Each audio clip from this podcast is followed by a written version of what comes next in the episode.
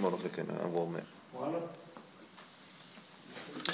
טוב, אה, אנשים יקרים, אה, אנחנו מגיעים היום לאחד הסיפורים, הפרשות המרתקות של אה, ספר שופטים.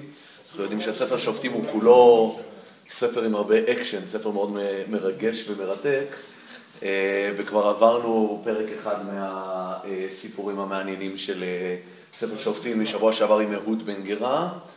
אה, והיום אנחנו אה, צועדים לתוך אה, הסיפור של דבורה וברק בן אבינועם והמלחמה מול, הרגע התחלנו, מול יבין מלך חצור, שלום שלום, מול יבין מלך חצור הכנעני.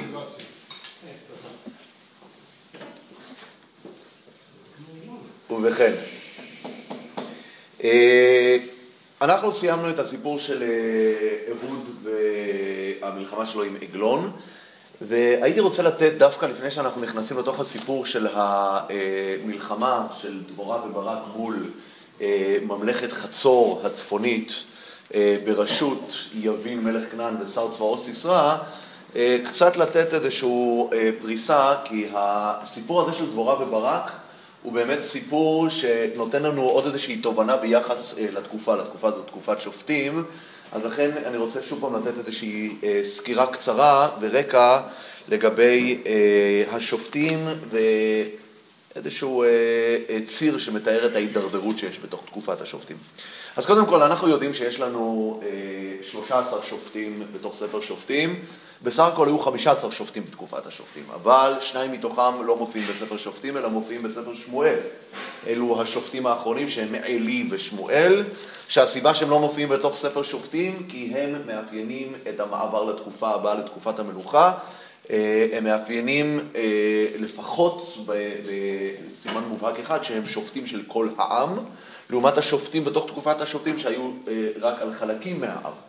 אבל האמת היא שמתוך השלוש עשרה הזה צריך אחד להוציא מחוץ לסיפור, שזה אבימלך בן גדעון, כאשר נגיע לסיפור שלו, כי הוא לא היה באמת שופט. הוא, הסיפור שלו מספר על איזושהי אנרכיה, על בלבול, שהיה אחרי תקופת גדעון, שהייתה תקופה אחרי מנהיג כריזמטי ודומיננטי, שהבן שלו רצח את כל אחיו והשתלט על השלטון, שלטון לא לגיטימי. אז הוא, בסופו של דבר אבימלך הוא אפילו לא נמצא בתפקיד השופט, כי הרי תפקיד השופט, בל נשכח, הוא בן אדם שהושיע את ישראל. אז אבימלך לא הושיע את ישראל, אבימלך דאג לעצמו, הוא דאג אה, לענייני הון ושלטון וקשרים שלא מתאימים, אז זה משאיר אותנו בסופו של דבר עם 12 שופטים שנשלחו להושיע את ישראל בתוך ספר שופטים. את 12 השופטים האלה צריך לחלק לשתיים, לשש ושש. יש שישה ושישה, יש שישה שופטים גדולים ושישה שופטים קטנים. השופטים הגדולים הם כדלהלן, זו רשימה שחשוב שאנחנו אה, נדע אותה. אה, השופטים הגדולים הם עתניאל, אהוד, דבור, דבורה וברק, כן? גדעון, יפתח ושמשון. הם ששת השופטים הגדולים, הדומיננטיים. יש, אמרתי על אבימלך, יש גם איזשהו תיאור, אגב, הם לא רק הדומיננט, הם דומיננטיים בעיקר בגלל שמסופר עליהם הרבה, כן? יש עליהם נפח תיאור. אבימלך גם זוכה לנפח של תיאור, אבל נפח של תיאור מאוד לא אה, חיובי, וכמו שאמרתי, הוא לא שופט באמת. הוא דמות בתוך ספר שופטים, אבל הוא לא שופט. הוא לא הלך להושיע את ישראל, הוא סתם השתלט על השלטון, והיה אה, אדם מושחת שרצח את אחיו והשתלט. עכשיו, יש את השופטים הקטנים, ש... מה זה? למה דבורה אה, לא קיבלה איזה ייחוס כזה? כולם זה בן שואל או מביאים את הסיפור של שלה לפני? אישה היא לא בת של בתנ"ך. אישה היא אשת, היא לא בת. אם היא קטנה, היא בת. אם לא אישה, אישה, רוב הנשים בתנ"ך... מגיל, עוד לפני גיל 12 הן כבר קשורות לגבר, כאשר הן קשורות לגבר הן שייכות למשפחתו. בתפיסה הפטריארכלית, האישה היא כבר לא במשפחת אביה, זה גם נוגע להלכות תרומה אגב. ולא מדברים על בעלה, לא מדברים כלום. בעלה, נדבר על בעלה, מי ממש לא מדברים על בעלה, רגע. אה, אשת לפידות. לפידות על פי פשטות זה היה בן אדם שקראו לו לפידות. לא, אנחנו נשמע על זה. עכשיו, זה השופטים הגדולים נקרא לזה. זה גדולים. עכשיו, אין כוונתי פה לתת ציונים, יכול להיות שחלק מהקטנים היו יותר גדולים מבחינה רוחנית מאחרים, אבל הם קטנים לפחות בתיאור. הקטנים, מי הם? הם רוצים לעזור לי? יש אחד שאנחנו פוגשים אותו כאן בסוף הפרק, אחריו היה שמגר בן ענת, אז יש את שמגר. אתם רוצים עוד לעזור לי? מי עוד? מה? יעל היא לא שופטת. יעל היא דמות, היא לא שופטת. שמגר, אני, אעשה את זה מהר. יבצן, עבדון, יאיר,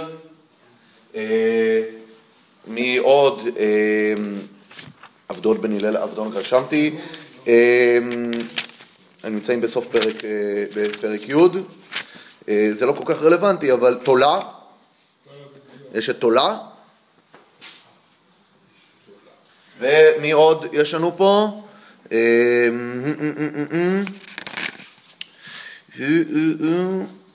לא, לא משנה כרגע, רשמתי את יאיר הגלעדי, רשמתי את עולה בן פועה ואת עבדון רשמתי, כן, לא, חסר לי כאן אחד, לא משנה כרגע.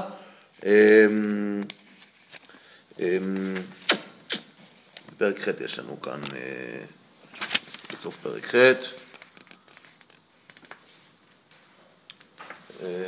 טוב, לא, לא משנה כרגע. עכשיו, מה שאני רוצה להגיד זה שרוב התהליכים שאנחנו נרצה להבין לגבי ספר שופטים נוגעים לגבי השופטים הללו. השופטים הללו הם נכון, הם היו, הם היו אה, מושיעים בתקופתם, חלקם אפילו לא כתוב שהם הושיעו, לא כתוב שהיה בהם מלחמה, אבל הם היו שופטים אחריו שפט את ישראל, זה הביטוי אה, שמופיע. למי שיש את הרשימות... מ... מה זה? הם היו בפרוזדור אלון. אלון, אלון הזבולונים, אוקיי? אלון. עכשיו, אני רוצה להתנקד בשופטים האלה ואני רוצה לעשות כאן איזושהי חלוקה בנוגע אליהם שנוגעת לשני פרמטרים אה, ברורים אה, שמדברים על השופטים. פרמטר אחד מדבר על ההידרדרות שיש ביחסים בין הקדוש ברוך הוא לעם ישראל והפרמטר השני מדבר על האופי והאישיות של השופט. אז קודם כל, אנחנו יודעים שיש את המעגל של השופטים שדיברנו עליו. המעגל הוא, מה? יש חטא יש עונש, יש זעקה, בכי וזעקה, ויש שופט. אגב, יש עוד שלב שנמצא בתוך המעגל שאנחנו לא הזכרנו אותו, שלב חמישי, ותשקוט הארץ, נכון? אבל זה חלק, אני הגדרתי, זה חלק מהשופט. אבל תמיד יש ציון בסוף, ותשקוט הארץ. מה הביטוי שמופיע הכי הרבה פעמים ביחס ל"ותשקוט הארץ"? 40 שנה, זה ביטוי מאוד ידוע, ותשקוט הארץ 40 שנה. אנחנו נראה שבהקשר הזה יש, אה, אה, יש משהו מאוד מעניין לגבי המעגל הזה. גם בעתניאל וגם באהוד כתוב שעם ישראל זועק על השם. זועק על השם. עם ישראל זועק על השם, ומה כתוב בשתיהם, גם אצל אהוד וגם אצל עתניאל? שהשם העמיד להם שופט. השם שלח להם והעמיד להם שופט. בסוף יש ציון ותשקוט, אה, ותשקוט הארץ, כן? אבל אנחנו רואים שהם זועקים אל השם ויש מיד מענה. יש מענה. הם מבקשים, הם זועקים, והשם עונה. אצל דבורה אגב, כתוב שהם זועקים, אבל לא כתוב שהשם מעמיד מושיע, אנחנו נראה את זה עוד רגע. לא כתוב שהשם נותן מושיע.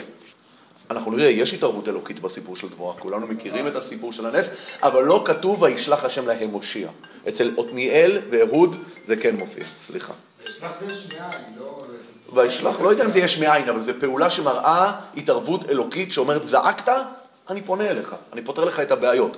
אצל דבורה זה כבר לא מופיע, רק אצל שתי הראשונים אה, זה מופיע. עכשיו, אצל גדעון אגב, גם כתוב שהם זעקו, השם, זעקו אל השם, אבל שם אנחנו רואים שלפני שהשם מושיע אותם, אצל דבורה יש תשועה, רק היא לא מגיעה עם כותרת, וישלח להם השם מושיע, אוקיי? אצל גדעון, הישועה לא מגיעה מיד בכלל.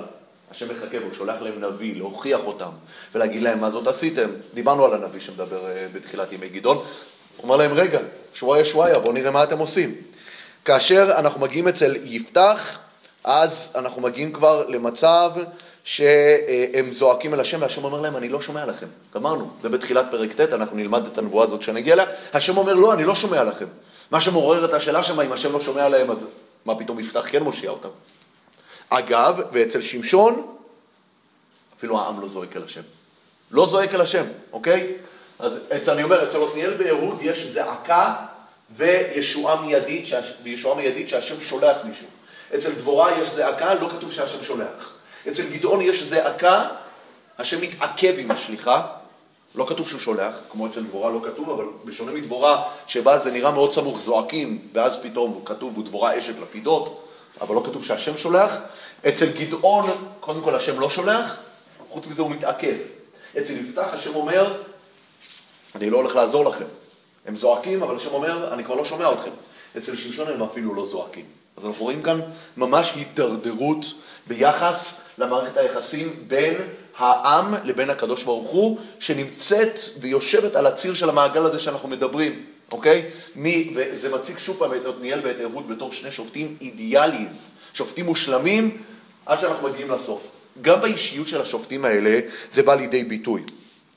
אהוד ועתניאל, אנחנו יודעים על עתניאל כמעט זה לא מתואר הרבה דברים, זה תיאור מאוד דל בתוך הפסוקים, אבל אנחנו רואים מאופי הדברים שמדובר על אנשים חסרי פגם, הם מושלמים, אה, נאמר, אה, ולכן אני אומר, בדיוק בגלל זה עליהם נאמר שהשם הקים אותם, השם שלח אותם, השם הקים מושיע, כי זה אנשים שבעצם השם שם עליהם חותמת, הם משלי, הם אנשים טובים, הם אנשים מושלמים, השם שולח את שניהם ללכת ולהושיע את אה, ישראל.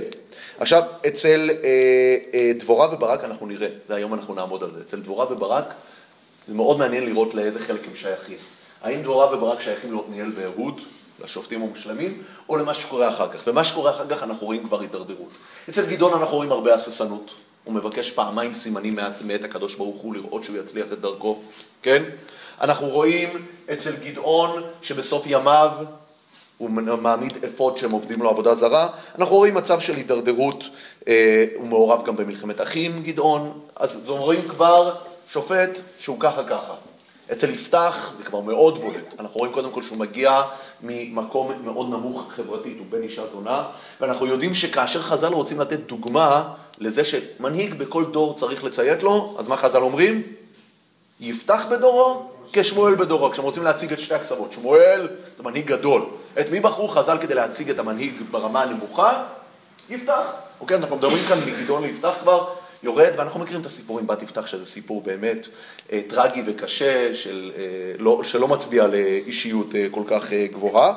כאשר אנחנו מגיעים אה, לשיא, אצל שמשון, שמשון אנחנו רואים ממש שהוא מתמכר, שמשון אהב נשים פלישתיות, הוא מתמכר לנשים, נשים שולטות בו, ויותר מזה, אצל שמשון אנחנו יודעים שאין שם ישועה אמיתית בסופו של דבר לעם ישראל. הוא מצליח כמו איזה רמבו ככה להפיל את כל הבית על יושביו, להרוג איזה שלושת אלפים איש, אבל אין ישועה לעם ישראל. אגב, זה גם בא לידי ביטוי במספרים, במספרים. כי אם נתחיל, אם נתחיל בעתניאל, כתוב ותשקוט הארץ 40 שנה, אצל דבורה וברק גם כתוב תשקוט הארץ 40 שנה וגם אצל גדעון, אצל אהוד כתוב ותשקוט הארץ 80 שנה. איפה הפערים הכי גדולים שיש? אצל שמשון, שמשון ואהוד. אהוד זה 80 שנה, שמשון זה 20 שנה. 20 שנה. זאת אומרת, שמשון כאילו, יש כאן ביטוי שהוא הצליח לעשות חצי ממה שהשופטים האידיאליים עשו. כי השופטים האידיאליים שאנחנו מדברים עליהם, שזה גדעון ועתניאל ודבורה, אצלם הם קיבלו 40 שנה של שקט. אהוד אפילו קיבל 80. אהוד בציון זה שאנחנו רוצים לתת למישהו ציון שהוא הצליח להביא כאן באמת תשועה ששרדה לאורך הרבה זמן, אהוד באמת מקבל כאן את הציון כמעט הכי גבוה, אוקיי? והשאלה שלנו עכשיו תהיה, בשיעור הקרוב, כשאנחנו נלמד את הסיפור הזה של דבורה וברק, איפה אנחנו ממקמים את הסיפור של דבורה וברק בציר של ההידרדרות הזאת שאנחנו רואים אצל השופטים, וכמו שאמרנו, הציר הזה יש לו שני, אה, אה, זה בעצם שני צירים. יש את הציר שמדבר על האישיות של השופט, יש את הציר שמדבר על המערכת היחסים בין עם ישראל לקדוש ברוך הוא. אנחנו ראינו הידרדרות במערכת היחסים בין עם ישראל לקדוש ברוך הוא ביחס לעד כמה יש אה, תגובה מהירה של הקדוש ברוך הוא לזעקה, כן? האם העם זועק בכלל? וראינו את זה באישיות של השופט. אז כאן אנחנו רואים שני שופטים אידיאליים, אני קורא להם, אידיאליים, ומכאן מתחיל תהליך ההידרדרות. אני הייתי רוצה באמת לבחון איפה דבורה וברק נמצאת בתוך תהליך ההידרדרות. עכשיו, אני כתבתי כאן בדבר, כדבר מובן מאליו את הצמד הזה, דבורה וברק. זה בכלל לא מובן מאליו. בכלל לא מובן מאליו. מי הוא השופט כאן, דבורה או ברק? לכאורה? לא, כתוב דבורה שופט. דבורה, אז בואו נתחיל ללמוד ואנחנו נענה על השאלה הזאת. אחד, עוד אחת מהשאלות שצריכות, עוד לפני שאנחנו מתחילים לקרוא את הפרק, להציג אותנו, זה קודם כל, מהי המשמעות שאישה כאן היא המנהיגה? כי בלי להיכנס לשאלות כאן, שאלות מודרניות של פמיניזם ושל מגדר, אבל על זה אין ספק שהתנ"ך, בתפיסה שלו, תפיסה פטריארכלית, הגבר הוא זה שצריך להוביל, אין מה לעשות, כן? חז"ל בעצמם כבר מציינים את זה, שיש כאן איזשהו אה, אה, משהו שמצביע על בעייתיות שאישה היא זו שמובילה. אז מה המשמעות קודם כל של זה שאישה מובילה? אגב, צריך לדעת דבר מעניין. בכל התנ"ך אתם מכירים עוד אישה שהיא המנהיגה של עם ישראל? מרים. לא, מרים היא לא ממלאת פונקציה של מנהיגה, אני מדבר על מישהי שיש לה את השלטון על העם. שולטת על העם. אסתר לא שולטת על עם ישראל. עתליה. יש את עתליה. עתליה היא, יש שם, נמצאת בקונסטלציה פוליטית שיש אה, שידוך משפחתי בין משפחת אחאב, למשפחת בית עומרי לבית אה, עשה, אה, ב- בית דוד בעצם, לא רק בית עשה, אבל יש שם יהושפט ואחאב מחתנים את הילדים שלהם אחד עם השני, כאשר נוצרת שם קונסטלציה שבה עתליה שולטת שבע שנים על כל הממלכה, כל מלכות ישראל ומלכות יהודה, ומדובר כאן על מלכות נוראית, אישה מרשעת. אוקיי? אז בעצם יש לנו, דבורה היא האישה היחידה שיש אצלה שלטון איכותי. גם איזבל שם היא שולטת ב... איזבל זה נכון, איזבל שולטת על בעלה ששולט על העם, זה נכון, אבל זה מזכיר לי את מה שאומרים שמדינת ישראל נשלטת על ידי ג'וק הרי. כי שרה מפחדת מג'וק וביבי מפחד משרה, נכון? אז בעצם למעשה מדינת ישראל נשלטת על ידי מקק. אבל אה, בפועל אצל איזבל זה נכון. איזבל אנחנו רואים כמה אחאב מפחד ממנה, וזה באמת אה, מערכת יחסים מרתקת איזבל ואחאב, אבל, אה, אבל אה, בפועל אחאב הוא המלך, אצל עתליה היא ממש המלכה ששולטת. דבורה, אנחנו רואים כאן באמת, זה תקדים, אנחנו לא מכירים עוד דוגמה כזאת, היו עוד נביאות, אנחנו מכירים את חולדה הנביאה. אגב, חז"ל מונים שבע נביאות, אבל כל, הנביאות שחז"ל מונים זה נביאות על פי הדרש. זה נביאות על פי הדרש, על פי הפשט היו שתיים בלבד. יש את חולדה ויש את דבורה, שחז"ל מציינים את זה ששניהם נקראות על שם חיות. שניהם נקראות על שם חיות, חולדה ודבורה. שגם מציינים את זה לסוג של אה, גנאי. אה, אגב, במאמר מוסגר אני אגיד, יש בדיחה מאוד ידועה, שהרי כתוב שאברהם היה לו, כתוב השם ברך את אברהם בקול, נכון? מה זה בקול? בת. אז יש אה, בקול, יש כמה מדרשים, אחד המדרשים בקול היה לו בת שקראו לה בקול, שם יפה, אתם יודעים, אני עכשיו התפרסם, ראיתי רשימה של השמות הדומיננטיים והפופולריים לשנת 2015, כל מיני שמות מעניינים, בקול לא נמצא שם ברשימה. יש סרלו. אוקיי, בקול. עכשיו, פעם אחת באו ושאלו מישהו, שאלו איזה רב, אברהם שולח את אליעזר לחפש לבת של יצחק אישה מחרן, הולך רחוק לחפש. הרי יש לו בת אחרת נחמדה שנקראת בקול, למה הוא לא מחתן את יצחק מבקול? אז הרב ענה לאותו שואל, אני אגיד לך מה הנקודה. אברהם רצה אישה מהפשט ולא אישה מהדרש. זה נכון שבדרש כתוב שבקול זה היה אישה, אבל אברהם רצה אישה מהפשט, הוא לא רצה אישה מהדרש. אז אני אומר גם פה, חז"ל באמת דורשים שהיו נביאות, היו שבע נביאות. אז חמש מהן, צריך לדעת, חמש מהן הן נביאות בדרש. אבל בפשט שכתוב עליהן שהן נביאות זה רק חולדה ודבורה, אוקיי? אז אה, זה, זה באמת מרתק לעקוב אחרי התפקיד הזו, הזה של דבורה כאן בפרק. טוב, אחרי כל ההקדמות והשאלות האלה שאנחנו שואלים, בואו נתחיל לקרוא את הפרק בפנים.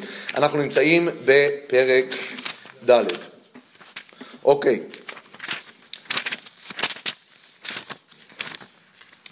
ויוסיפו בני ישראל לעשות הרע בעיני השם, ואהוד מת. אני מזכיר כאן, אגב, השלמה לפרק הקודם, הרי שימו לב, אנחנו נחזור לדבר גם על שני הפסוקים האחרונים של פרק ג' במהלך השיעור הקרוב, אני מקווה שנגיע לזה. הרי איך מסתיים הפרק הקודם בסיפור של אהוד? ותיכנע מואב, אני קורא בפסוק ל' בפרק ג', ותיכנע מואב ביום ההוא תחת יד ישראל, ותשקוט הארץ 80 שנה. אז קודם כל דיברנו על המספר 80, שהוא מספר הכי ארוך שבאמת כתוב בספר שופטים. ואחריו היה שמגר בן ענת, ויח את פלישתים 600 איש במלמד הבקר, ויושע גם הוא את ישראל. אוקיי? וזה אנחנו ציינו, זה מאוד uh, מעניין, ציינו את זה בהקדמה לספר שופטים. מה זה הסיפור הזה? איזה, סיפור, איזה מין סיפור מוזר זה? הוא היה, היה במלמד הבקר, מה זה מלמד הבקר? זה הדבר הזה שדוקרים את השברים באמצע חרישה שילכו במקום, מה זה המשמעות של היושב גם הוא? אז אנחנו דיברנו על זה שהיה שם אינתיפאדה חקלאית. היה חטיפת כבשים, היה עושק, היה זה, והיה כאן מישהו שהיה מדי פעם מוציא את הרובה שלו והורג כמה אה, חבר'ה שמגיעים לגנוב לו עיזים מהדיר, והוא גם נחשב ויושע גם הוא את ישראל, זה גם סוג של ישועה. מצד שני, כשאנחנו נגיע לשירת דבורה, אנחנו נראה שימי שמגר בן ענת מתוארים כימים קשים מאוד. ימים, ימים קשים מאוד. אם אנחנו אה, נראה אה, בפרק ה', בפרק ה' פסוק ו', בימי שמגר בן ענת, בימי יעל, חדלו אורחות והולכי נתיב, אורחות, והולכי נתיבות ילכו אורחות הכלכלות. זאת אומרת, מדובר כאן על תקופה שהדרכים נשלטות על ידי הכנענים, כל המישורים בארץ נשלטים לגמרי על ידי הכנענים, עם ישראל צריך ללכת לטפס על הרים ועל גבעות, למצוא דרכים עוקפות, כי כל הדרכים והצירים המרכזיים נשלטים על ידי אנשים אחרים. חדלו פרזון בישראל חדלו, עד שקמתי דבורה, שקמתי אם בישראל, עד שאני הגעתי דבורה, כן? אבל אנחנו רואים בימי שמגר, כתוב היושע גם הוא את ישראל, מצד שני כתוב שם בשירה, שהיה מצב על הפנים. אז הנקודה היא שכמו שאמרתי, שמגר בן ענת, הוא שייך לשופטים הקטנים, שבחלקם באמת, זה לא אנשים שהביאו ישועה לעם ישראל, שינו את המציאות הפוליטית, אה, את המציאות הריבונית שיש כאן בארץ, אלא הם אנשים שהצליחו בסופו של דבר ליצור איזושהי מוטיבציה גבוהה, ליצור איזשהם עובדות בשטח, כאשר יש כאן איזה, מה שנקרא איזה משוגע, שכל אחד שמתקרב לו לשטח, הוא יורה לו כדור בראש, אז החבר'ה מפחדים להתעסקים עם היהודים האלה, הם אומרים, היהודים האלה מג'נונים, אל תתעסקו איתם, וכבר, הם בורחים מהם, אוקיי? אז הוא היה סוג של גיבור עצמאי, ולכן כתוב, ויושע גם הוא את ישראל. מה זה ויושע גם הוא? מה זה הגם הוא הזה? כן? זה מצלצל כאן אגב, אני לא יודע אם אתם מכירים את הוורד של הרבי מקוצק, שאומר שהבל, מה היה החטא של הבל? שכתוב, והבל הביא גם הוא. הוא אומר, כשאתה, אדם צריך להיות מקורי, לא להיות גמניק, לא להיות אחד שעושה גם, אלא אחד שעושה מעצמו.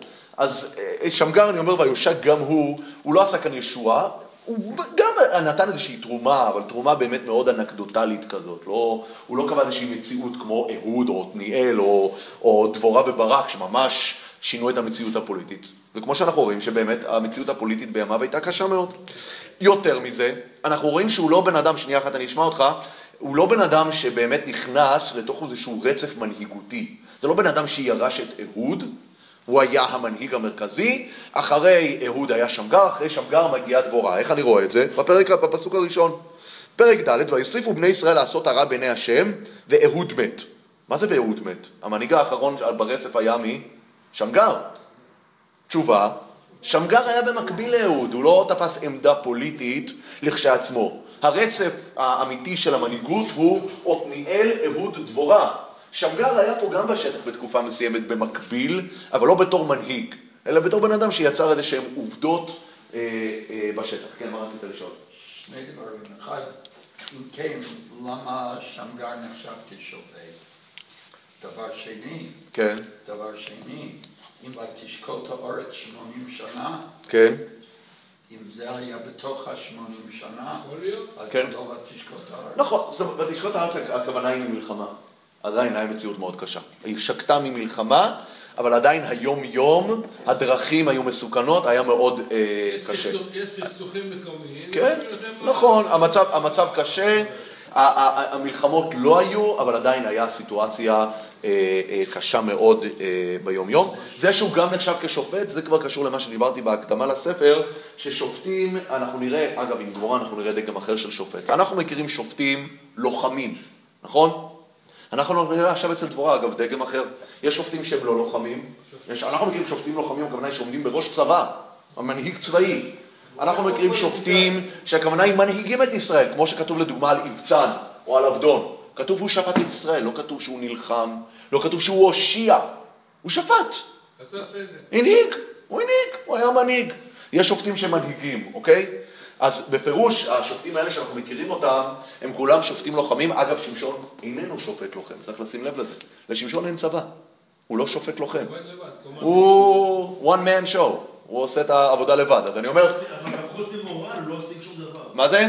גם חוץ ממורל הוא לא השיג שום דבר. נכון. וגם שמגר הציג כנראה, הסיפור של שמגר זה הסיפור של המורל. אני באמת חושב שהסיפור זה של המורל. מורל אנחנו יודעים, מורל זה אחד מהדברים הכי מרכזיים שיש ב- במלחמה, אבל אבל באמת המורל- זה מילה מאוד מדויקת בהקשר הזה. איך ביושע גם הוא את ישראל? הוא תרם באיזשהו מקום לתשועה, כן, כן, הוא גם תרם כאן. באזור הקטן נכון? נכון, נכון. אני לא יודע אם זה רק באזור הקטן שלו. לא, אני לא יודע, אין לי שום מידע מה היקף ההשפעה של הפעולות שלו. אני כמו שאמרתי, היה לו מלמד בקר כזה כנראה, שעל כל אה, פלישתי או מואבי או מדיני, לא יודע מי היו האנשים שאפילו התמודד איתם, הוא היה מסמל עליו איזה איקס קטן. היה לו 600 איקסים על המלמד הבקר שלו, כמו איזה מטוס F-16 עם הרבה הפלות כנראה. כן. אולי באמת מורל זה מכנה משותף. לאלה, לא, תראה, אצל, כאן כתוב שהוא הרג, אצל. יבצן לא כתוב שהוא הרים יד על נפש חיה, יכול להיות שהיה איש זקן נחמד בשביל וחביב. להיכנס לרשימה הזאת היה צריך, המינימום, נכון. הרף המינימלי זה להעלות את המורל של העם. אני לא יודע. הוא ניהל את העם, יכול להיות. יכול להיות שהוא היה ניהל. האדמיניסטרטור באותה תקופה הוא היה. לא היה לוחם. עכשיו אנחנו נראה, אגב, בואו נגיע לדבורה ואנחנו נראה דגם אחר. ויוסיפו בני ישראל לעשות הרע בעיני השם ואהוד מת. וימכרם השם ביד, יבין מלך כנען אשר מלך בחצור, ושר צבאו סיסרא, והוא יושב בחרושת הגויים. עכשיו הפסוק הזה הוא פסוק מאוד בעייתי. למה? כי אם אנחנו נחזור לפרק ט' בפרק ט' או פרק י' ביהושע, אנחנו נראה שיבין מלך חצור מת, הוכה. העיר, יביא, העיר חצור הושמדה עד בלתי ישיר שריד. בואו נדפדף. נראה בספר יהושע, בפרק י', אם אני לא טועה, אה, בפרק אה, י', לא, אפילו בפרק י"א, סליחה. פרק י"א, ויהי כשמוע יבין מלך חצור, זה בפרק י"א ביהושע. וישלח אל יובב ומלך מדון ואל מלך שומרון ואל מלך עכשיו וכולי. ואז מה שקורה, שיש שם מלחמה מאוד מאוד גדולה. ואז אני קורא שמה בפסוק י' וישוב יהושע בעת ההיא וילכוד את חצור ואת מלכה היכה בחרב כי חצור לפנים מראש כל הממלכות האלה ויכו את כל הנפש אשר בא לפי חרב אחריהם לא נותר כל נשמה ואת חצור שרף באש אז יבין מת וחצור הושמדה פתאום אנחנו רואים, פוגשים פה את יבין שוב פעם. אני, אני לא טועה, אגב, דיברנו על זה גם כשלמדנו את זה שמה. מה זה? יפה. קודם כל זה נכון. יבין הוא שם כמו פרעה, כמו אבימלך, יש שמות של מנהיגים שעוברים מאחד לשני. חוץ מזה צריך להגדיר כאן, יש כאן אשר מלך בחצור, לא כתוב כאן שהוא עכשיו נמצא בחצור, הוא מלך בחצור. מה שמתאר לנו, כן, את המגמה של המלך הזה. יש כאן תקופה שעם ישראל נחלש. יש את הכנענים שבאמת השמידו להם את העיר הבירה הגדולה שלהם. חצור היא לא רק מקום גיאוגרפי, היא מותג. היא ראש לכל הממלכות, כמו שכתוב שם ביהושע בפרק י"א, פסוק י', ראש לכל הממלכות. זאת אומרת, לצורך העניין, אה, אה, אה, אם נדבר היום על דאעש, על מה דאעש מדברים כשהם רוצים לייסד את החליפה, את החליפות האסלאמית הגדוה? הם חוזרים לאיזה שהם מותגים ישנים. יש מותג ישן שנקרא החליפות האסלאמית, נכון? הם אומרים, אנחנו מייסדים עכשיו, במאה ה-21, את החליפות האסלאמית הקדומה, נכון? זאת אומרת, הם משתמשים כאן באיזשהו מותג שהיה קיים, קיים בתודעה של אנשים, ואגב, גם ירושלים, ירושלים היא מותג, נכון? ירושלים מעבר ל, ל, לכל מה שקיים בה אה, מבחינה גיאוגרפית, היסטורית, לאומית, זה מותג, זה ציון, זה מה שהתפללנו אליו, זה חלק, חלק מהעוגן והאחיזה שלנו כאן בארץ כיהודים, זה בירושלים. ירושלים, כי זו אותה ירושלים של דוד המלך, זה הירושלים שאנחנו פה היום. אז גם לחבר'ה הכנענים, והכנענים, בוא בל נשכח, הם בעצם האויב הכי משמעותי שיש לנו על הארץ. אנחנו ציינו את זה בשבוע, בשבוע שעבר, כשהסברנו מה ההבדל בין לוחם שמגיע מקושן רשתיים, מבבל, שזה איתו עתניאל התמודד, לבין מואב שהם שכנים, לבין כנען שרבים איתנו על הבית. הם באים אלינו ואומרים, הבית הזה הוא שלנו, זה אויב חזק. וזה אויב שכשהוא בא להתעצם ולחזק את האחיזה שלו בשטח, הוא בא ואומר, אני מקים את חצור הקדומה. חצור נחרבה, יהושע אה, אה, השמיד אותה, אבל כשהוא רוצה לחדש את כוחו, הוא משתמש במותג, והמותג הוא חצור. אגב, הוא לא נמצא עכשיו בחצור, הוא נמצא בחרושת הגויים, חרושת הגויים זה בעמק יזרעאל, כן? חצור זה יותר צפוני, זה 50 קילומטר צפונה, כן?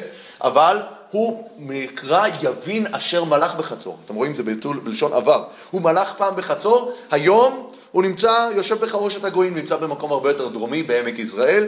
המקום שהוא יושב בו, אגב, וכאן אני צריך את העזרה גם של זה וגם של אה, אה, יהודה, הם תמיד עוזרים לי פה בענייני, בענייני הגיאוגרפיה. אה, ה-. מה? קריית חרושת, מתחת לטבעון. אוקיי, זה בעמק יזרעאל, אני סומך עליך. זה לאורך הקישון. אה, לאורך הקישון עמק יזרעאל, ושם הוא יושב, והישיבה שלו שם אומר שהוא שולט כרגע על המעבר המרכזי ממזרח למערב שהיה בארץ, כן? וזה אומר שהם שולטים בעצם על המישור, שזה דיברנו על זה גם בפרק הראשון של שופטים, זה הנחלה של יששכר שם, זה הנחלה של יששכר באמת. יששכר שם ממש אה, חוטף על הראש, כי משתלטים עליו, וזה מבטא את מה שדבורה אחר כך שרה באמת בשירה שלה שציטטנו, שדרכים הכלכלות, כי בעצם הדרכים המרכזיות הן הדרכים המישוריות, והוא שולט עליהן. וכמה רכב ברזל יש לו? 900. רכב ברזל איפה משתמשים בו? במישור, הוא שולט על המישורים. כל המישורים נשלטים באופן מאוד הרמטי והדוק באותה תקופה על ידי הכנענים, כאשר השאיפה שלהם אגב היא להשתלט על כל המישור שמה ולנתק את, אה, אה, את אה, אה, צפון הארץ מדרומה. ככה הם ממש מנתקים את זה, אם הם שולטים שם על כל המעבר, יש נתק, ואז כל השבטים הצפוניים יותר, שזה אנחנו מדברים על אה, אשר ועל אה, נפתלי ו- ועל, ו- ועל יששכר, ויש את אה, זבולון, ויש את דן שגם נמצא שם כבר בצפון, כל החבר'ה האלה מנותקים מהדרום. כל החבר'ה האלה מנותקים מהדרום, כאשר הדרום למטה כבר אנחנו מדברים על מה? אנחנו מדברים על מנשה, אפרים, בנימין, יהודה ושמעון. שבטי עבר הירדן נמצאים קצת מחוץ לסיפור פה, אנחנו יודעים, הם נמצאים בצד המזרחי של הירדן, זה ראובן, גד וחצי שבט המנשה, אוקיי? אז זה בעצם המגמה, והוא לחץ את בני ישראל בחוזקה עשרים שנה. עכשיו תשימו לב, כאן באמת לא מופיע ויקם להם השם הושיע את דבורה. פתאום עכשיו הפסוק עובר, עד עכשיו הפסוק תיאר מה הסיטואציה, מה המצב, עכשיו מתחילים לדבר על הבן אדם. ודבורה, פסוק ד', ודבורה אישה נביאה, אשת לפידות. היא שופטה את ישראל בעת ההיא. והיא יושבת תחת תומר דבורה בן הרמה ובן בית אל בהר אפרים, ויעלו אליה בני ישראל למשפט. אז מה אנחנו יודעים על דבורה מתוך הנתונים שקראנו בפסוקים האלה? היא קודם כל נביאה, נכון? דבורה נביאה, כתוב. ודבורה אישה נביאה, שזה דבר יוצא דופן. אין עוד נביאים בספר שופטים. הנביא, הנביא היחיד בספר שופטים זה דבורה שנמצאת אצלנו בפרק. מה עוד היא עושה? היא שופטת, מה הכוונה שופטת? מנהל את העם. לא. כתוב ויעלו אליה ישראל למשפט. היא דנה דינים. היא הבג"ץ, אוקיי? אז היא מביאה מנהיגה רוחנית והיא עושה משפט. הדבר הזה הוא יוצא דופן, כי אנחנו מכירים, אנחנו מכירים בעצם שלוש או ארבע פונקציות של שופט. מה זה שופט? המשפט העברי לא מקבל גברת. אז בואו בוא נראה, מה זה שופט? שופט אנחנו מכירים מנהיג, מכירים שופט במובן של judge, של דיין, אנחנו מכירים שופט במובן של, מה? לוחם. אצל דבורה מצטרף משהו שלא קיים אצל שאר השופטים, גם נביא. נביא. שופט הוא לא נביא, צריך לדעת, השופטים לא היו נביאים. אין נבואה אצל שאר השופטים. אצל דבורה יש כאן שתי תפקידים שנכנסים כאן. עכשיו, אנחנו היינו מצפים, כי אצל רוב, אצל רוב השופטים שאנחנו מכירים פה ברשימה, הפונקציה הזאת היא העיקרית, נכון? לוחם. הוא לוחם. יכול להיות שבעקבות זה שהוא לוחם הוא גם מנהיג.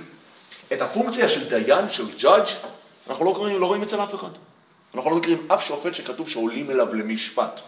אז אצל דבורה מתקיימות כאן שתי פונקציות של נבואה ושל דין שלא מופיעות אצל השופטים האחרים. מה לא מופיע אצלה אנחנו נראה? היא לא לוחמת. דבורה אינה לוחמת. למה? כי נשים לא לוחמות. נשים לא לוחמות. נשים הן כן נביאות? אני לא יודע. האם נשים הן מנהיגות? לא יודע. אבל פה זה מאוד ברור שהיא בעיקרון לא אמורה להתעסק עם התחום הזה של המלחמה, אוקיי? אז אנחנו רואים, היא שופטה את ישראל בעת, דבורה אישה נביאה, אשת לפידות, אגב, מה זה אשת לפידות? שאל, אותה, שאל אותי לפני כן אה, דוד, מה הפירוש, מה המשמעות של אשת לפידות? אז יש כאן אה, שתי משמעויות, אפילו אפשר להגיד שלושה, שלוש משמעויות.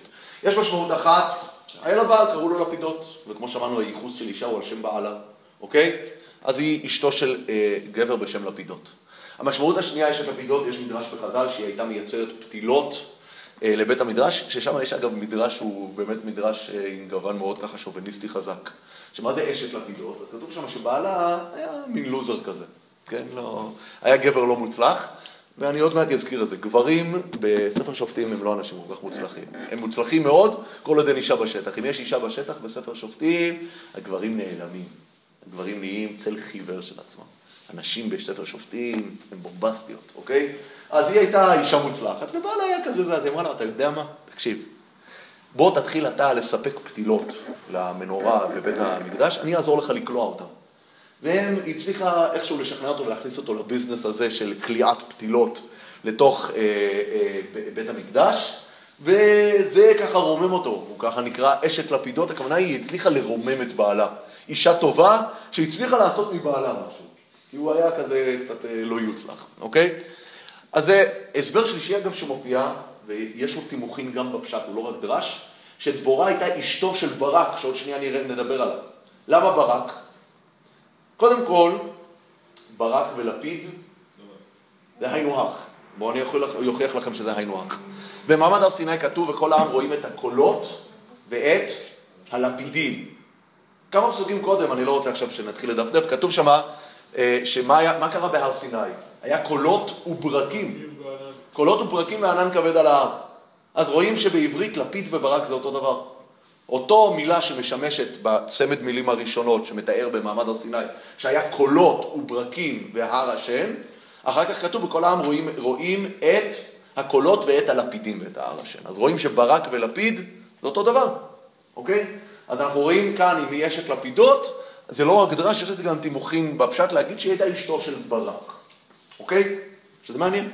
אשתו של ברק, ועוד שאנחנו נראה ששוב פעם, שיש גם חז"ל כשמתארים את דבורה כאישה דומיננטית עם גבר קצת לוזר, זה גם, יש לזה המון תימוכים בפשט. כי אנחנו נראה כאן בכל הסיפור פה, הסיפור פה הוא סיפור על גבר לא יוצלח. אנחנו נראה את זה, אוקיי? בואו נמשיך. אז דבורה היא איש- אה, אישה נביאה, אשת לפידות, היא שופטה את ישראל בעת ההיא, והיא יושבת תחת תומר דבורה בן הרמה ובן בית אל בהר אפרים, ויעלו אליה בני ישראל למשפט. ותשלח, ותקרא לברק בן אבינועם מקדש נפתלי, ותאמר אליו, הלא ציווה השם אלוהיך לך, אה, ציווה אה, השם אלוהי ישראל, לך ומשכת בהר תבור, ולקחת עמך עשרת אלפים איש מבני נפתלי ומבני זבולון, כן? מה, מה, מה, מה זה המשפט הזה, הלא? מה הפירוש של המילה הלא? הלא, זה הרי! מה הרי? מי, מי, מי דיבר? אני הייתי מנסח פנייה, כמו שפותחים באימייל. לכבוד ברק בן אביניים שלום רב, בן אבינועם שלום רב, הנידון, מלחמת ישראל בסיסרא. אה, שלום ברק, נעים להכיר, אני אשתך, יש לי רעיון מוצלח, בואו נלך ונילחם. זה כאילו, זה נראה שהפסוק כאן נכנס באמצע דו-שיח. באמצע דו-שיח, יש כבר דו-שיח בין דבורה לבין ברק, והיא אומרת לו, הלא, איפה זה? ואתה אומר לה, אבל לא ציווה השם אלוהי ישראל, לך ומשכת בהר תבור. אז המילה הלא, צריך לדעת בכל מקום שהיא מופיעה, היא משמשת בתור הרי. איפה זה מופיע? זה הרי, בני ישראל אומרים למשה, הלא זה הדבר אשר דיברנו אליך, חדל ממנו ונעבדה את מצרים. משה הרי מבלבל להם את המוח, אומר להם, יאללה, גאולה, נלך, נצא, נעבוד במדבר, נצבחה לאלוהינו. ועם ישראל אומר לו, משה רבנו, "אה, אנחנו כבר אמרתי לך אלף פעמים, תפסיק, תעזוב אותנו במליחם, למה אתה מבלבל לנו את המוח? זה הכוונה הלא, כן? זה מופיע אצל בלעם גנור. הלא, הלא, זה הדבר אשר דיברתי אליך, כל הש... רק, רק את הדבר אשר יאמר אליי השם אותו אדבר. הלא הכוונה היא גם שיש לי טענה כלפיך. די! אני כבר, דיברנו על זה כאילו. מה אתה ממשיך לבלבל לי את המוח? כן. כתוב ותשלח, אז הוא לא היה. במקום אחר, נכון. נפתלי. בקדש נפתלי, נכון, ותשלח. היא תשלח נפתלי בזבולון להביא אותה. נכון. אז- אז- אז- אז- אז היה disconnect between the two, and she has to bring him to... נכון, נכון, נכון. היה כאן, אני לא יודע להסביר לך למה היא לא נמצאת יחד איתו בעכשיו. למה גבר ואישה צריכים לחיות בזוגיות ביחד? לא יודע. הם לא, הם לא נמצאים ביחד. היא אישה עצמאית כנראה, היא עוזבת את הבית והולכת לעשות עבודה של אה, מנהיגות, נבואה, שמה בין קדש ובין נפתלי בהר אפרים. מה? כן. טוב, אנחנו נראה. דבורה אגב, שלא תטעו, היה לה גם את התפקידים המסורתיים. אני יודע שהיא הייתה אימא, איך אני יודע? עד שקמתי דבורה, עד שקמתי, אם בישראל, היא אומרת לעצמה, אני אימא. כן, היא אימא, יש לה ילדים. אבל היא יוצאת מהבית והולכת לעשות קריירה, כן? קריירה של אה, נבואה ומשפט, כן? אז אה, אני לא יודע מי עזב את מי אגב, אני מתאר לעצמי שהיא עזבה אותו, אוקיי? אבל היא אומרת לו הלא, הלא הכוונה היא, דיברנו על זה כבר עשר פעמים ברק, נו, אני כבר אמרתי לך, לך, לך ו... הלא אנוכי טוב לך מעשר הבנים. הלא זה גם אומר שיש שם, יש שם באמת ויכוח. הלא, אם אני אגיד את זה באנגלית, it's an ongoing conversation. זה נושא כבר, זה כבר היה נושא. כשאתה אומר לי את המילה הלא, זה אומר שכבר דיברנו על זה, כן? אני לא אבוא לך- ואני אגיד לך, הרי תביא לי את זה. הרי הכוונה היא שדיברנו על זה כבר, אוקיי? אז מה זה מסמן לנו קודם כל? שהיא ביקשה ממנו והוא לא רצה. היא ביקשה ממנו כבר הרבה פעמים, לך תילחם, ברק הוא כנראה מנהיג צבאי, כן? יש לו כנראה איזשהו יכולת צבאית, ואומר לו, בוא תילחם, וכבר אמרתי לך עשר פעמים, אז הגיע הזמן, יאללה, אוקיי? הלא ציווה השם אלוהי ישראל לך, ומשכת בהר תבור, ולקחת עמך עשרת אלפים איש מבני נפתלי ומבני זבולון. עכשיו, כנגד זה שאתה תלך ומשכת בהר תבור, ומשכתי אליך אל נחל קישון את סיסרא עשר צבא יבין ואת רכבו ואת עמונו, ונתתיהו בידיך. כן? ויאמר אליה ברק, מה ברק אומר לה? ברק אומר לה, את יודעת מה? עשר פעמים ביקשת ממני ללכת, אמרתי לך לא, אני לא יכול, אני לא רוצה. עכשיו, ברק צריך לדעת, ברק יש סיבה מאוד פשוטה למה הוא מפחד ללכת, כי אנחנו רואים כאן, יש כאן יחס צבאו, יחס אה, כוחות לא פרופורציונלי. יש כאן, תקשיבו, עשר אלף איש, 20 איש מול טנק. עשר אלף איש מול 900 טנקים, זה לא, זה לא סביר. מול 900 טנקים, איך אפשר להתמודד מול עשר אלף איש מול 900 טנקים? ואנחנו נראה שהביטוי לפער הצבאי הזה מופיע כאן בפסוקים עצמם. הביטוי הזה שכאן מצד אחד יש כאן חיל שריון כבד, ומה לנו יש? חיל רגלי. זה פשוט לא לעניין, אנחנו נראה. אז ברק אנחנו מבינים שהוא מפחד, כן? אבל היא אומרת לו, הלא ציווה השם על ישראל לך, השם אמר תלך. זאת אומרת, אתה יכול ללכת ותסמוך שהקדוש ברוך הוא יעזור לך, אוקיי? הוא אומר, ונתתיהו בידיך, כן? ויאמר אליה ברק, ברק אומר לה, תשימו לב, אם תלכי עמי והלכתי, ואם לא תלכי עמי, לא אלך. הוא אומר לה, עד עכשיו אמרתי לא, עכשיו אני אומר לה, את יודעת מה? את רוצה? רק ביחד איתך. למה ברק צריך אותה? למה היא אומרת לו חזק? היא אומרת, "הלוך- למה הוא צריך אותה? אפס. עוד שנייה אנחנו נגיע לזה. עכשיו שנייה. אחד מהביטויים, ואני רוצה עכשיו לקרוא את זה שנייה אחת לפ- לפני שאני עול- שומע את השאלה שלך, ואני אקרא את זה ברצף כדי שתבינו את הדגש פה. מה הוא אומר לה? ויאמר אליה ברק, אם תלכי מי והלכתי, ואם לא תלכי מי, לא אלך, ותאמר הלוך, אלך, עמך אפס, כי לא תהיה תפתך על הדרך שאתה הולך, כי ביד אישה ימכור השם את יצרה, ותקם דברה, ותלך עם ברק קדשה. הכל זה הלך, הולך, הלך, הלכתי, הלכתי, לא אלך, כן אלך, לא הולך. זה בדיוק המשמעות פה, הכל כאן קורה ברגליים. הולכים פה ברגליים מול 900 רכב ברזל, ברק אומר, מה ברק אומר אליה? אם תלכי עמי והלכתי ואם לא תלכי עמי לא הלכתי. אם את רוצה שאני אלך עם הרגליים ואני עובד כאן עם הרגליים כי אין לי כלים אחרים, אין לי את הטנקים שיש לצבא סיסרא, אז זה רק אם את באה איתי. למה הוא צריך אותה אגב? נביאה, לא? היא נביאה. מה זה עוזר לה שיש לו? מה זה יעזור שיהיה לה נביאה? יהיה עזרה אלוקית. כן, אני הבטחתי לך לשמוע אותך. He's good. He says, I'll go, but if you're, I'm waiting for further instructions. further instructions. אתה אומר שאני מחכה שתתני לי כאן אה, אה, אה, מה שנקרא הנחיות שוטפות גם בהמשך. אני חושב שזה גם משמעות שהוא מבין, שאגב זה מופיע בעוד מקומות, נגיד במלחמה הראשונה שיש לעם ישראל בספר שמואל, אז יש את המלחמה שהם מבקשים להביא, מול הפלישתים הם מבקשים להביא את ארון השם למחנה. למה הם רוצים להביא את ארון השם למחנה?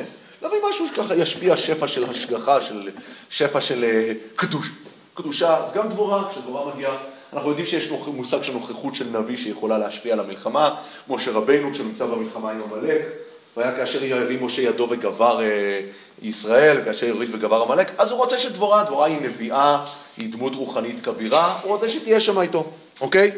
ואז מגיע באמת, כמו שאמר זאב, אה, תודה רבה. תודה, תודה. יש לי אפילו פה גם קצת, תודה. היא אומרת, ותאמר, ותאמר, הלוך אלך עמך אפס. ככה באמת המורים לתנ"ך תמיד קוראים את זה, היא אומרת לו, זה לא איך שקוראים את זה, הלוך אלך עמך, אפס כי לא תהיה תפארתך על הדרך אשר אתה הולך, כי ביד אישה ימכור השם את סיסרא. זאת אומרת, היא אומרת, אתה יודע מה? עד עכשיו, שלב א' היה, אני לא רוצה ללכת. ואז בשלב מסוים היא אומרת לו, הלא אמרתי לך כבר עשר פעמים תלך. אז מגיע שלב ב' ואומר לה, בסדר, אני אלך, רק אם את תבואי איתי. למה אני רוצה אותך? אני רוצה את השפע שמגיע איתך. אנחנו נראה עוד שנייה שיש שלב ג'. עוד פעם, שלב ב' לא רוצה. שלב, שלב א' לא רוצה. שלב ב', בסדר, רק אם את באה איתי. אנחנו עוד שנייה נראה מה שלב ג', אוקיי?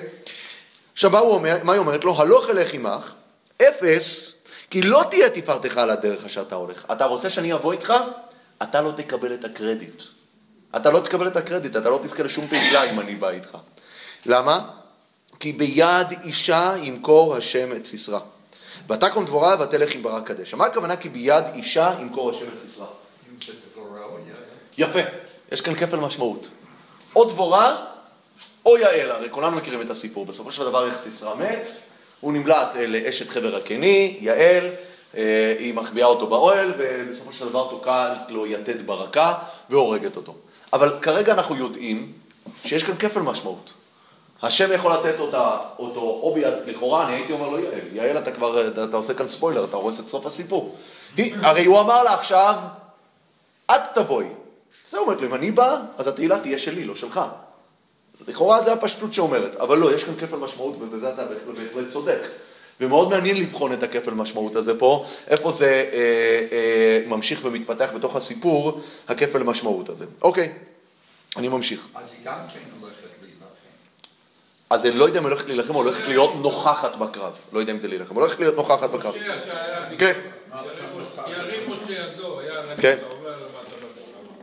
כן, אבל הוא היה... סמוך ונראה. הוא היה ההר. סמוך ונראה, כן. יכול להיות שגם היא. היא הולכת איתו יחד. אוקיי, שניהם באוטו.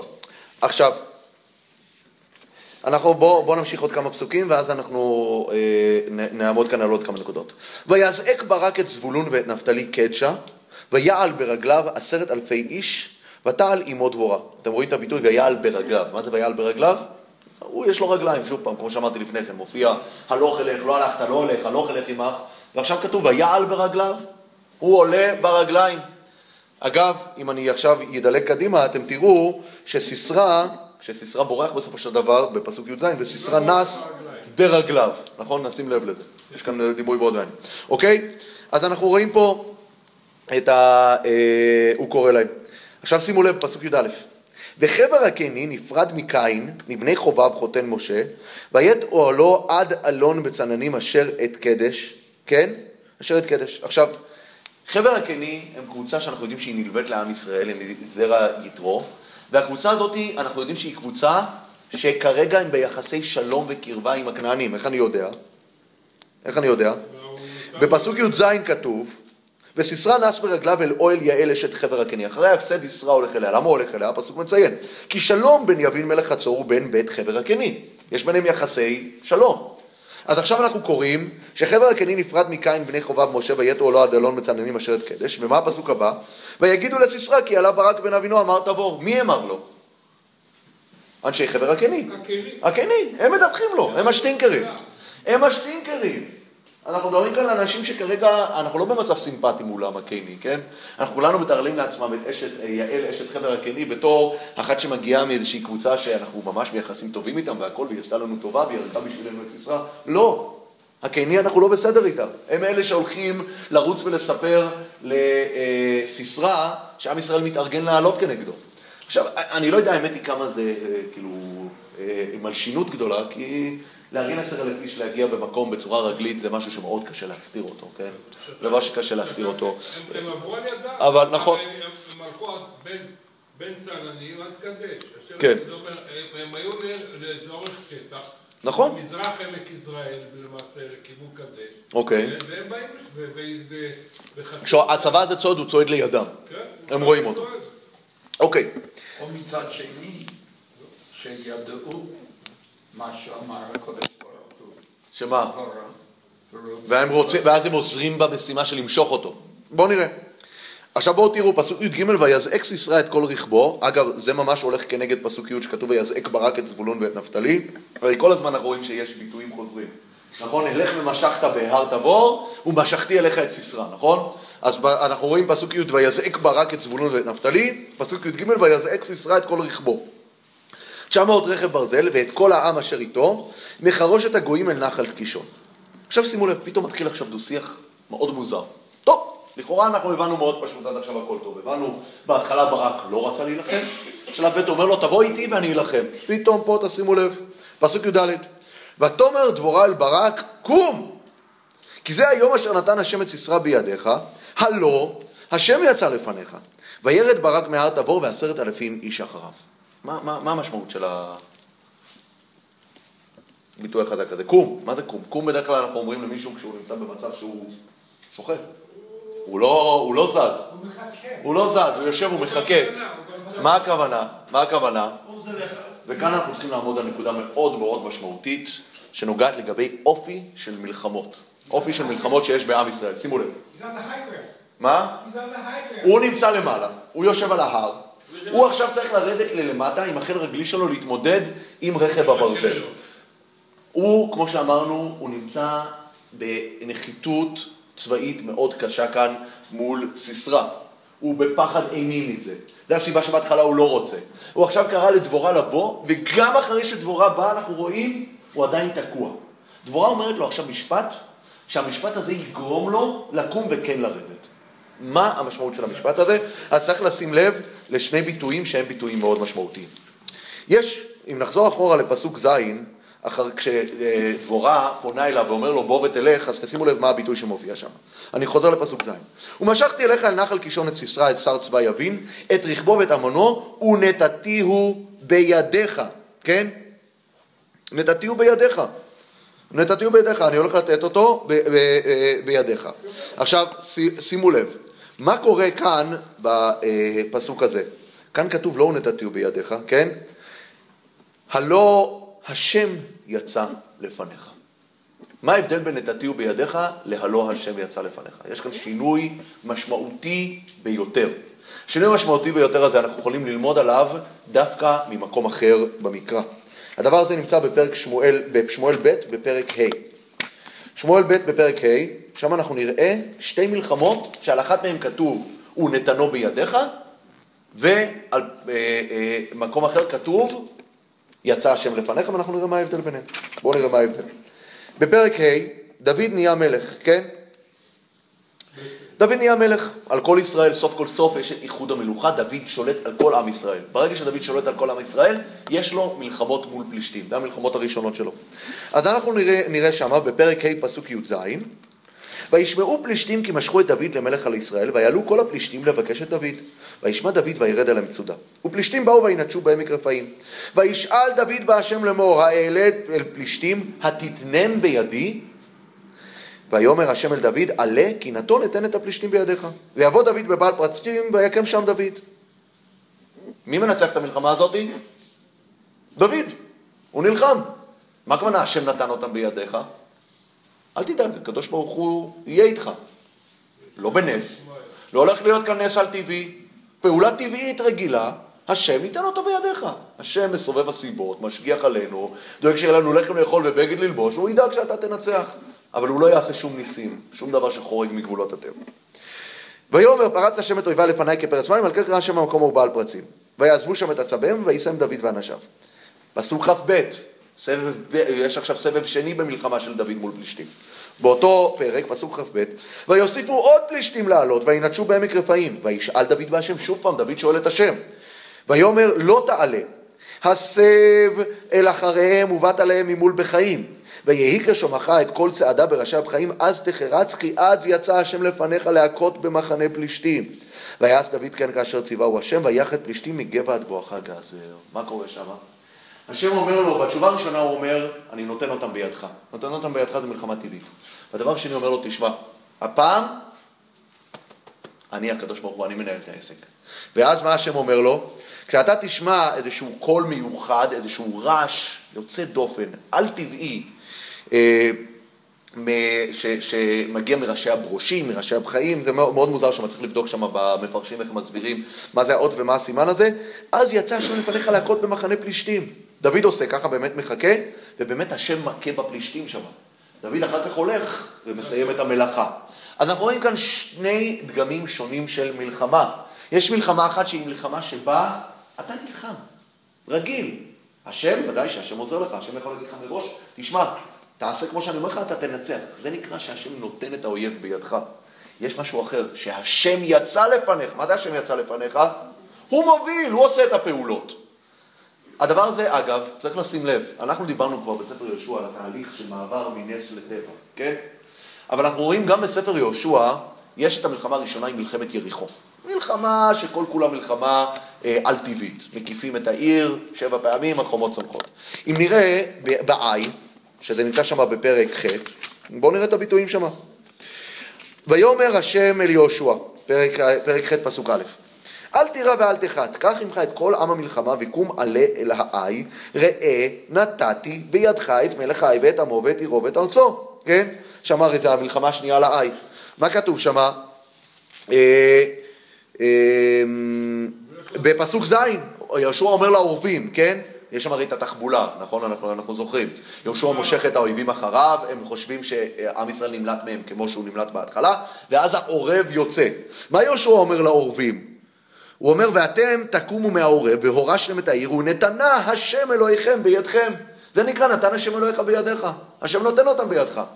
זה אומר שהיה שם נס? לא היה שם שום נס בעין. זה ניצחון טבעי לגמרי, זה נקרא השם נתן אותם בידך. זה הביטוי של השם נותן אותו בידך. אגב, בואו נלך אפילו יותר קרוב אלינו. נלך לסיפור של אהוד בן גרה. אצל אהוד בן גרה, מה כתוב?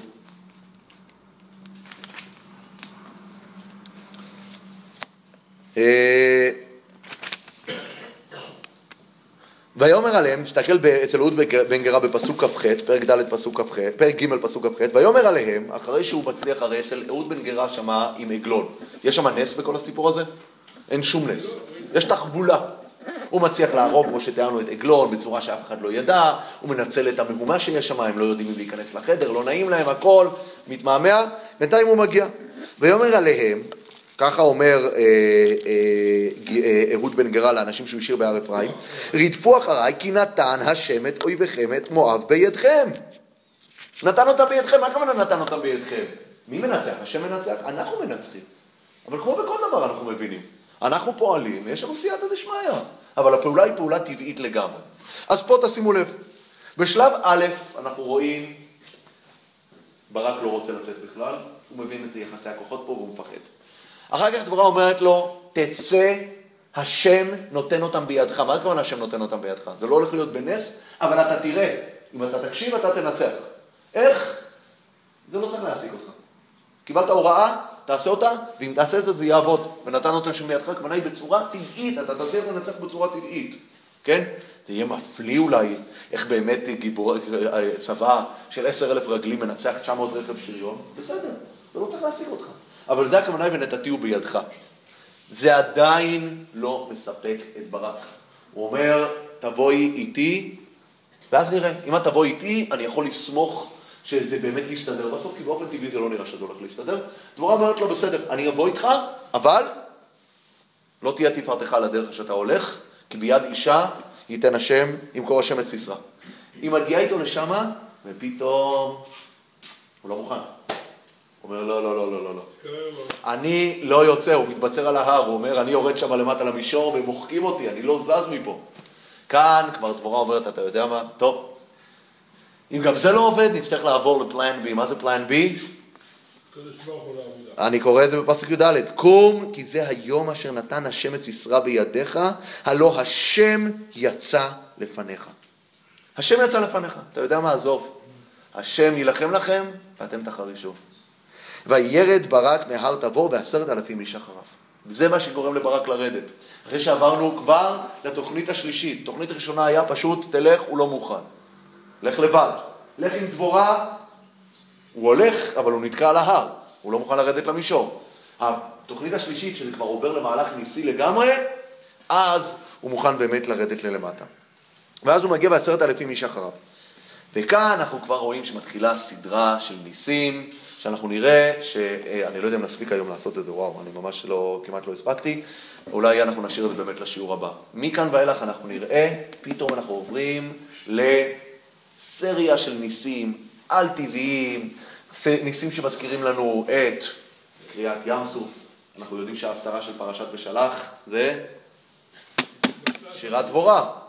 לא סתם, זה לא בגלל ששם יש שירה ופה יש שירה. יש כאן משהו מאוד משמעותי, יש כאן דימוי מהותי מאוד, ויש כאן דימוי שגם מספר לנו סיפור מהותי על ברק ועל דבורה. יש לנו עדיין עוד הרבה שאלות שאנחנו צריכים לפתור פה, אנחנו נצטרך להשאיר את זה לשבוע הבא, אבל אה, בהחלט הסיפור כאן והמהלך כאן והדו-שיח בין, בין דבורה לבין ברק הוא מאוד אה, מרתק. נמשיך את זה בעזרת השם בשבוע הבא. תודה. תודה רבה. explain in the psukim of um, Parshas Yisro. Vayihi mimochros vayeshev